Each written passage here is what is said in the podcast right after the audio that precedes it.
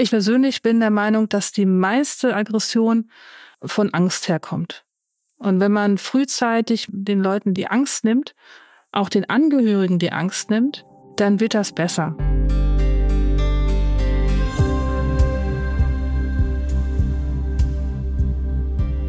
Jeder und jede von uns erlebt jeden Tag Gewalt. Das sagt meine heutige Gästin, Dr. Silke Naumann Dalnon-Kur. Und sie meint mit jeder und jede medizinisches Personal, also Ärztinnen, Ärzte, Menschen, die in der Pflege arbeiten. Silke ist Sektionsleiterin Alterstraumatologie der Klinik für Unfallchirurgie am Johanniter Krankenhaus Stendal und hat gemerkt, dass man sich um das Thema Gewalt gegenüber Menschen in medizinischen Berufen stärker kümmern sollte als bisher, dass dieses Thema dringend aus der Tabu-Ecke rausgehört.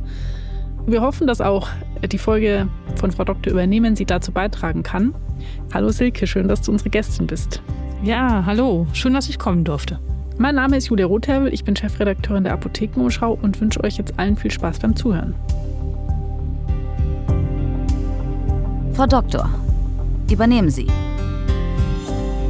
Ein Podcast von Gesundheit hören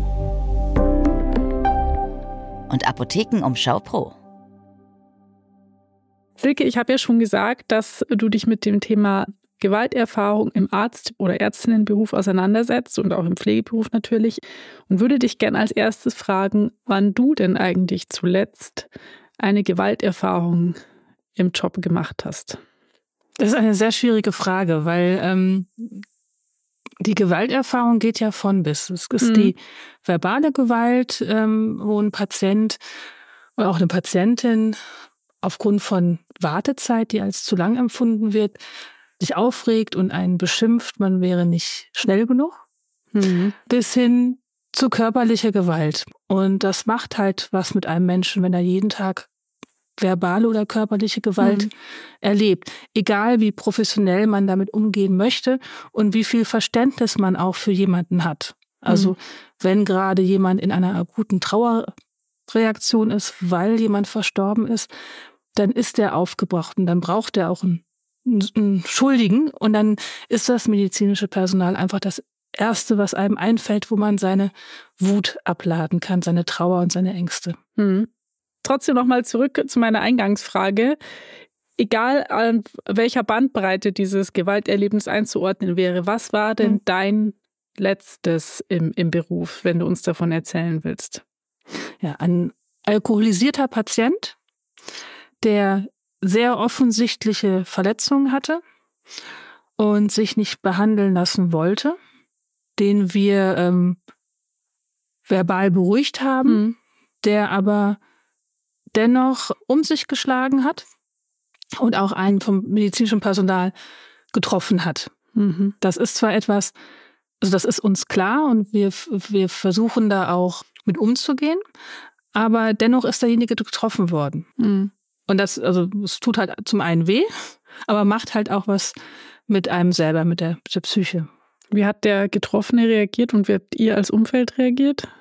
Wir nehmen sowas begehlich auf. Also es ist ja, während, wenn während der Arbeit man äh, Gewalt erfährt, durch Angehörige oder durch einen Patienten oder auch tatsächlich durch einen Mitarbeiter oder Mitarbeiterin, ähm, dann kann das berufsgenossenschaftlich als Arbeitsunfall aufgenommen werden. Und das ist auch die Empfehlung der Arbeitsmediziner, mhm. das auch zu tun, damit ähm, die Dunkelziffer endlich sichtbar wird. Also die meisten dieser Art von Arbeitsunfällen werden nicht aufgenommen, sondern werden halt abgeschüttelt und dann hat man halt einen blauen Fleck und gut ist. Mhm. Aber der Schutz vor Gewalt kann halt nur vom Arbeitgeber eingefordert werden, wenn man belegbare Zahlen hat. Und deswegen ist so eine Meldung sehr wichtig. Es gibt neben dem offiziellen Meldung als Arbeitsunfall auch ein sogenanntes Verbandsbuch, wo man das reinschreiben kann. Nimmt man da auch verbale Gewalt auf? Wahrscheinlich eher nicht, oder? Es geht dann tatsächlich um. Doch, verbale auch. Also okay. ich weiß jetzt nicht, was ich hier ähm, im Podcast an Schimpfwörtern so von mir geben darf. Aber ähm, es kommen durchaus Schimpfwörter gegen Frauen, die mit F anfangen. Mhm. Also F, geh und hol mir ein Schmerzmittel. Und das ist halt schwierig, da professionell zu bleiben, weil man eigentlich demjenigen seine Meinung sagen möchte. Mhm. Vor allem, also den ich da im, im Kopf habe, dass mich auch jetzt seit, das vor fünf Jahren passiert, immer noch nicht loslässt, war halt ein junger Mann, der eben nicht alkoholisiert war, sondern völlig klar. Bei klarem Verstand eigentlich. Bei klarem Verstand und mir sowas gegen den Kopf knallte. Und natürlich, also wenn er Schmerzen hat, natürlich muss ich ihm Schmerzmittel geben mhm. und auch anordnen. Aber der Umgangston, das hat mich sehr verletzt, sehr gestört. Und das war eigentlich auch der Auslöser, dass ich mich nicht mehr nur ausschließlich um häusliche Gewalt gekümmert habe, also um die Gewalt, die wir als Unfallchirurgen behandeln, mhm. sondern auch um das Thema Gewalt, Umgang mit Gewalt gekümmert habe, das uns betrifft, das uns gegenüber angebracht wird. Wie, wie ist es denn so? Gibt es denn eigentlich unter Ärztinnen und Ärzten quasi einen Konsens darüber, was Gewalt gegenüber ihrem eigenen Berufsstand, was das umfasst? Also, weil du hast jetzt ja eine große Bandbreite aufgemacht. Also bei den medizinischen Berufen empfinde ich das, was ich so lese und ähm, die Gespräche, die ich mit Kollegen habe, mit Arbeitsmedizinern habe, immer noch als sehr großes Tabu. Mhm. Und so einen richtigen, also die Zuhörer mögen mich korrigieren und mir dann auch gerne E-Mails schreiben. Äh, einen richtigen Konsens finde ich da nicht. Mhm. Weil halt der Berufsethos einem halt auch so ein bisschen ein Bein stellt. Also niemand würde zugeben, oder gibt gerne zu, dass einen das belastet. Und ähm, viele Kolleginnen aus dem medizinischen Personal, Pflegende oder auch Ergotherapeuten, Physiotherapeuten, die sagen, na ja, also das muss man halt aushalten. Also Augen auf bei der Berufswahl. Mhm. Das sind, die sind krank, also Patienten meinetwegen, die Demenz haben oder in das sogenannte Delir rutschen das sind ja Krankheitszustände, da muss ich professionell genug sein, um das auszuhalten. Und wenn wer das nicht aushält, muss den Beruf verlassen. Und solange diese Einstellung noch da ist, die durchaus, ich, ich will das gar nicht kritisieren, natürlich mhm. müssen wir das aushalten und natürlich sind wir dazu angehalten, damit umzugehen und auch mit auch zu lernen, umzugehen. Aber dennoch müssen wir auch sozusagen uns selber schützen, mhm. damit wir diesen Beruf auch lange genug machen können.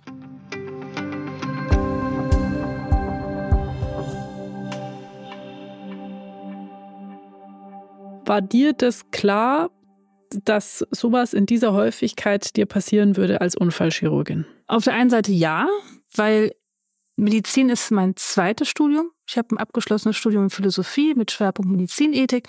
Dadurch habe ich mich mit diesem Thema schon beschäftigt gehabt. Mhm.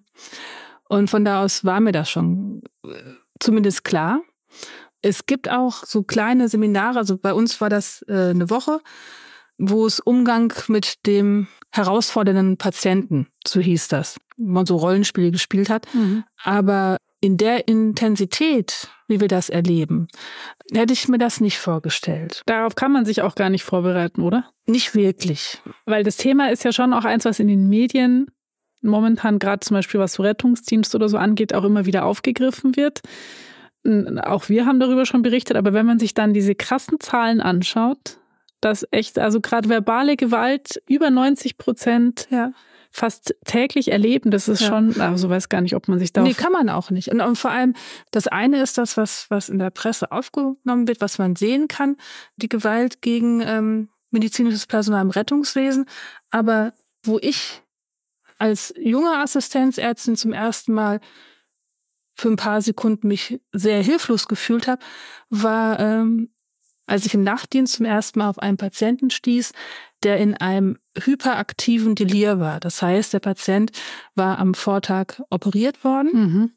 und hat nachts einen Delirzustand entwickelt, in dem er, ja, er hatte so wie so Kriegserinnerungen. Es war ein älterer Patient und ist halt da, hat mit dem Nachttopf geschmissen, hat seinem Bettnachbarn äh, das Glas ins Bett gepfeffert und ähm, also war nicht zu beruhigen, ist auch aufgestanden, obwohl er nicht aufstehen durfte, weil er frisch operiert war. Und letztendlich standen wir dann da und äh, ich hatte ihn dann hinterher im, im Arm. Hatte ich, also ich hatte ihn in, in, den Arm genommen, um ihn festzuhalten und damit er sich nicht wehtut. Und letztendlich lagen wir uns dann gegenseitig in den Armen und haben geheult. Ich vor, vor Anspannung, weil ich mir, halt, der war halt schwer. Ich, ich, musste ihn ja irgendwie halten, damit er mir nicht hinfällt und, und sich hinterher das frisch operierte nochmal bricht. Und er hat geweint, weil, weil er nicht wusste, wo er war. Das hat mich auch erwischt und ich hatte hinterher auch einen blauen Fleck. Aber ähm, das war halt ein Krankheitszustand, mit dem ich professionell umgehen hm. muss und weil ich mir auch helfen will. Aber dennoch hätte ich zu dem Zeitpunkt gerne hinterher jemanden gehabt, mit dem ich darüber reden kann. Das hattest du nicht. Nee, das hatte ich nicht. Und hat sich das jetzt geändert? Also hättest du heute jemanden, mit dem du darüber redest? Ja, jetzt habe ich, also ich habe zum einen bin ich in diesem Netzwerk die Chirurginnen. Mhm. Das ist ein großes Netzwerk und da ist 24 äh, Stunden, sieben Tage die Woche, ist ein, Chatraum offen, da ist immer irgendjemand drin. Mhm. Da gibt es immer irgendjemand, mit dem man reden kann, mit dem man auch über sowas reden kann. Das ist ein geschützter Chatroom. Die Schweigepflicht wird komplett äh, eingehalten. Da kann man sich halt mit den Kolleginnen austauschen. Da ist immer jemand, der zuhört, der Tipps hat, der einen sozusagen ähm, digital in den Arm nimmt mhm. und ähm, auch sagt, wie man sowas verarbeitet. Und auf der anderen Seite ist es so, es gibt sogenannte Berlin-Gruppen, die gibt es schon relativ lange. Das sind Gesprächsgruppen, die von einem Psychologen oder Psychologin geleitet werden, wo man sowas auch besprechen kann. Nicht an allen Kliniken vorhanden hm. und auch nicht von allen Kliniken gefördert. Da muss ja halt auch jemand für bezahlt werden und dann ist das ja in der Arbeitszeit. Und ähm, in Zeiten, wo Finanzierbarkeit ganz oben steht, ist das etwas, was nicht immer gerne gesehen wird. Aber das wäre halt auch zum Beispiel etwas, was die Arbeitsmediziner sagen, wenn man die Dunkelziffer endlich sichtbar machen würde, dann müsste der Arbeitgeber mhm. sowas einrichten, weil der Arbeitgeber dazu verpflichtet ist, seinen Arbeitnehmer zu schützen. Und Schutz wäre auch, solche Erlebnisse einfach zu verarbeiten. Du beschäftigst dich zum einen mit dem Thema und hast jetzt auch schon ein paar Jahre Berufserfahrung. Wir wissen, dass uns viele junge Ärztinnen hören, also die auch gerade vielleicht in den Beruf erst einsteigen. Was würdest du denn denen raten, was wäre wichtig nach so einer Situation? Also ich nehme jetzt erstmal mit, wichtig ist, in den Austausch zu gehen. Ja. Gäbe es noch andere Dinge, wo du sagst, das würde ich heute so machen, wenn ich nochmal in der ja. Situation wäre? Also ich ähm, würde solche Vorfälle immer in das sogenannte Verbandsbuch eintragen, ja, damit das dokumentiert ist. Mhm weil diese Bücher werden einmal im Jahr eingesammelt und vom Qualitätsmanagement ausgewertet. Also werden auch so beinahe Unfälle, alles Mögliche eingetragen. Ich würde es tatsächlich auch als Arbeitsunfall melden, mhm. auch wenn es jetzt nur ein kleiner blauer Fleck war und mehr nicht, um halt diese Dunkelziffer sichtbar zu machen. Und ich würde ähm, jungen Kolleginnen immer dazu raten, sich in Verbänden zu organisieren in Vereinen oder in den, den Dachgesellschaften. Also jedes Fach hat seine eigene Dachgesellschaft und sich dort zu engagieren und sich auszutauschen. Also man sollte meiner Ansicht nach Dinge nicht selber aushalten. Hm. Das ist etwas, was ähm, noch so ja, alt hergebracht ist. Man muss äh, hart wie Kruppstall sein, ja, und das alles aushalten. Das ist halt Quatsch. Also man, man muss nichts aushalten, man kann reden und reden tut keinem, keinem weh. Im Gegenteil, dadurch wird man sich seiner eigenen Position und seiner eigenen Handlung viel sicherer und viel gewisser. Was sind denn deiner Erfahrung nach so heikle Situationen, wo man sich darauf einstellen sollte, dass sowas passieren kann? Also alkoholisierte Patienten hatten wir jetzt schon. Ja, ja Patienten unter Drogenabusus hm. Das sind auch Dinge, die man sich so als normaler Mensch in der Form schlecht vorstellen kann. Ich hatte eine junge Patientin, minderjährig, so um die 16, Spindeldürr, aber in einem Wahn durch diesen Drogen, dass wir die zu fünft kaum gebändigt bekommen mhm. haben.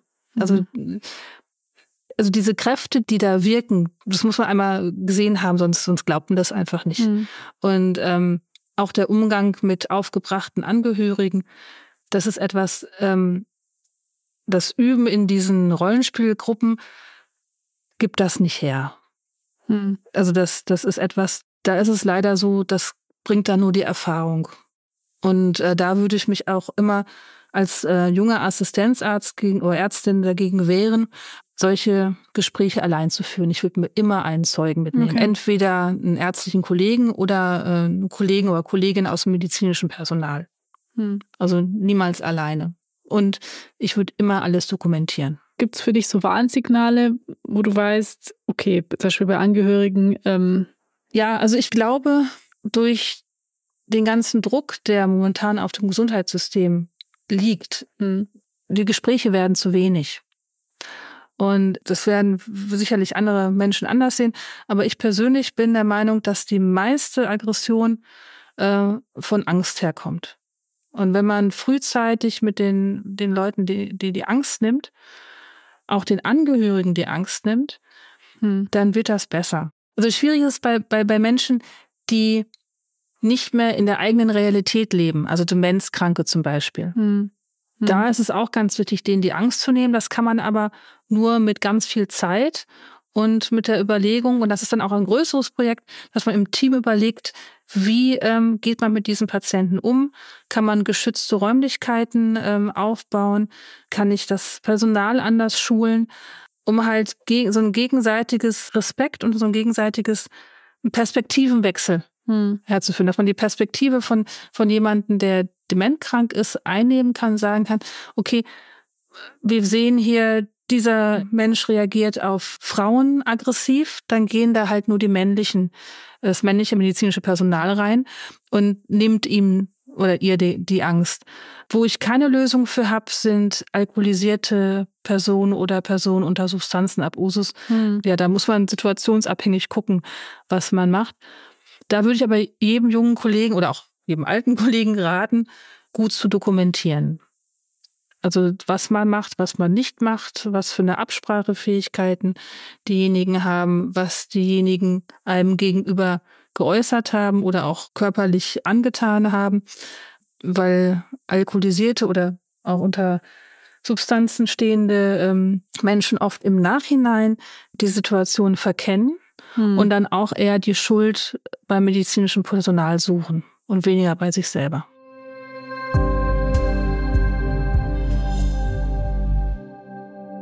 Silke, du hattest ja vorher schon gesagt, dass dieses Thema Gewalt gegenüber medizinischem Personal immer noch so in der Tabu-Ecke ist. Ich gehe mal davon aus, dass es bei dir in der Abteilung, weil du dich für das Thema stark einsetzt, anders ist. Wie würde man es denn auch in anderen Abteilungen schaffen, dass das aus der Tabu-Ecke rauskommt und die mm, KollegInnen untereinander zumindest sich darüber austauschen? Schwierige Frage, weil das immer ganz erstens abhängig ist von der Geschäftsführung, was die zulässt, was die nicht zulässt. Es ist abhängig davon, ob der Klinikleiter, also der, der, der Chefarzt oder die Chefärztin da ähm, einen Fokus drauf legt. Und man muss sich Wissen aneignen. Da bin ich auch ganz fest von überzeugt. Also wenn man an seiner Klinik was ändern möchte, dann muss man sich in Netzwerke begeben. Also in Sachsen-Anhalt, in Stendal gibt es ein großes Gewalt- oder Anti-Gewalt-Netzwerk Hm. und da bin ich Teil von. Und dann kann ich auch mit, mit diesem Netzwerk Schulungen machen. Ich kann den, den, den, den Menschen Wissen anbieten. Und wenn ich dieses Wissen habe, kann ich das transportieren. Also wir haben jetzt vom Verein Die Chirurgin ähm, ein Kampagnenjahr Gewalt gemacht und hatten da jetzt auch ähm, Online-Fortbildung. Und da waren ganz viele, die gesagt haben, ja, ach Mensch, in meiner Praxis, das mache ich jetzt so und führe ein Verbandsbuch ein. Und erst wenn ich dieses Wissen transportiere und, und verbreite, dann kann ich was ändern.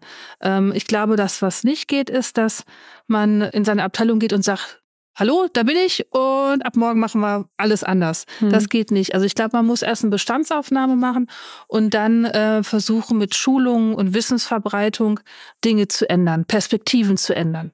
Was wären denn noch so aus deiner Erfahrung ganz konkrete Tipps, die ein Praxisteam oder eine Abteilung in einer Klinik quasi umsetzen kann, um ähm, Gewalterfahrungen zu minimieren, besser damit umzugehen? Also was wären für dich vielleicht so die Hm. fünf wichtigsten Dinge? Also das erste wäre Schulung, Mhm. Deeskalationsschulung. Das zweite wäre sich mit dem Qualitätsmanagement zusammensetzen und diese Verbandsbücher auszuwerten. Das ähm, dritte wäre, je nachdem, wie groß mein Krankenhaus ist, zu schauen, habe ich ein psychologisches Team am Krankenhaus oder aber auch einen Seelsorger, Hm. den das Thema interessiert. Dann würde ich mir interessierte Kollegen aus allen Fachabteilungen und Kolleginnen holen, um mit denen sozusagen gemeinsame Sache zu machen. Hm. Und dann würde ich als fünftes zu dem Pressesprecher des Krankenhauses gehen und sagen, was ich vorhabe. Mhm. Und ähm, dann mit diesen fünf Punkten zum Geschäftsführer und Geld locker machen. Ähm, wir haben im Vorfeld natürlich ein bisschen recherchiert und es gibt auch so Sachen wie es macht einem fast ein bisschen Angst, gell? aber ähm, so die Einrichtung so zu wählen, dass Mitarbeiter da auch Schutz finden würden, ähm, Codewörter im Team vereinbaren. Ja, das gibt es auch. Ähm, Viele Krankenhäuser haben in den Notfallambulanzen ähm, rote Knöpfe, die gedruckt werden können, unauffällig, hm. wo dann ähm, direkt äh, entweder der Polizei oder der Wachschutz kommt. Wobei ich beim Thema Wachschutz sagen muss, also da war ich äh, beim allerersten Mal, als er dabei war, ähm, sehr enttäuscht weil der Wachschutz darf niemanden anfassen. Der darf dann da stehen und böse gucken, aber darf niemanden anfassen. Das heißt, man braucht halt immer die Polizei, mhm. weil die halt die einzigen sind im Staat, die Gewalt anwenden dürfen, rein rechtlich. Mhm. Ja, und äh, diese Deeskalationstrainings, äh, die gibt es ja jetzt auch viel im Angebot. Wie ist es denn so? Wie geht ihr denn im Team damit um, wenn jetzt einer der Vorfälle, die du vorher geschildert hast, passiert ist und ihr redet darüber. Versucht man auch ein bisschen runterzuspielen, indem man das vielleicht ein bisschen mit Humor erzählt oder wie muss ich mir das vorstellen? Sagen dann alle, ach arme Silke, sowas habe ich gestern auch erlebt oder wie versucht man das irgendwie so zu machen, dass auch der, der das erlebt hat, irgendwie was davon hat? Indem man es zuhört. Also es geht ja vor allem um Zuhören. Hm. Es ist demjenigen überlassen, wie er es erzählt. Hm. Wenn er es mit Humor erzählt, dann ist das seine oder ihre Art, es zu verarbeiten.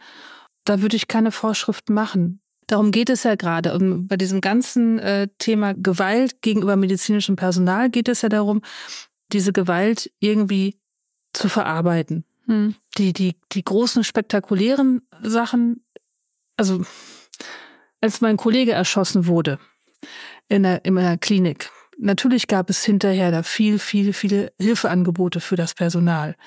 Also vielleicht noch mal kurz für unsere Zuhörerinnen zum Einordnen. Du warst in einer Klinik, wo ein Oberarzt von seinem Patienten erschossen wurde. Genau. Und da wurden ähm, also die direkt Beteiligten, das wurde selbstverständlich alles als Arbeitsunfall aufgenommen. Hm. Aber das ist ja, also da, da, ist ja gar keine Frage, also wenn sowas passiert. Hm. Ähm, worüber wir uns unterhalten und was, was ja meiner Ansicht nach diese Dunkelziffer ist, sind halt diese alltäglichen Sachen, diese kleinen Sachen. Mhm. Ja, sie dumme Kuh können sie nicht schneller machen. Mhm. Das ist etwas, was halt oft nicht ernst genommen wird, mhm. auch interkollegial. Also wenn wir sind alle Menschen, es ist auch hier so, dass wenn ich das mal erzähle und ich, ich sage, ach, das das hat mich aber getroffen, dass ich dann auch äh, manchmal einfach nur ähm, ein Ja, ja, sei nicht so empfindlich bekomme. Mhm. Aber ähm, darum geht's nicht. Wenn das im Großen stimmt und im Großen die Unterstützung da ist, dass man sagt, okay, wir ähm, gehen jetzt aber schrittweise darauf zu, dass wir solche Gesprächsgruppen anbieten, dass wir dort Hilfe erfahren, dass wir das ähm, aufnehmen in den Verbandsbüchern. Ähm, das reicht aus. Dann kann man auch mal einmal äh, sagen, ja, okay, war auch nicht so schlimm. Hm. So. Hm. Eine letzte Frage, Silke, die ich mir gestellt habe bei dem Thema ist, ähm, es gibt ja auch Daten dazu, was es mit dem medizinischen Personal macht. Diese fast schon alltägliche Gewalterfahrung, was für sich Gereiztheit, gedrückte Stimmung, ähm, Verlust der Freude am Beruf. Es gibt aber auch den Punkt Abstumpfung. Ja. Wie schaffst du das, dass dir das nicht passiert? Also, dass du sowas wie können sie nicht mal schneller machen, so dass das dich immer noch trifft, was natürlich jetzt einerseits doof ist, aber andererseits ja auch zeigt, dass du noch nicht abgestumpft bist. Und Man muss sich die Menschlichkeit und den Perspektivenwechsel erhalten. Hm. Ich denke, das ist das, was, was ich persönlich denke, was einen davon abhält, gemein und abgestumpft zu werden. Solange man den Perspektivenwechsel noch hinbekommt und sich in den anderen reinversetzen kann und sagen kann, der Patient ist einfach traurig oder ängstlich und deswegen ähm, benimmt er oder sie sich gerade so. Und solange man diesen Perspektivenwechsel hinbekommt, wird das schon. Viel schlimmer ist, wenn man sozusagen das mit nach Hause nimmt und ähm, er das Gefühl hat, man ist nichts wert. Hm. Ja, also wenn das, wenn das einem zu sehr unter die Haut geht. Hm. So. Und da ähm, hilft es einem, wenn man darüber redet. Genau, deswegen gibt es auch diese Podcast-Folge, in der wir darüber geredet haben und mit der wir hoffentlich ganz viele, die uns zuhören, dazu bringen, auch über ihre Erlebnisse untereinander oder mit Vorgesetzten zu sprechen. Vielen Dank, Silke, dass du unsere Gästin warst und so offen mit uns darüber geredet hast. Ja, ich bedanke mich auch. Vielen Dank.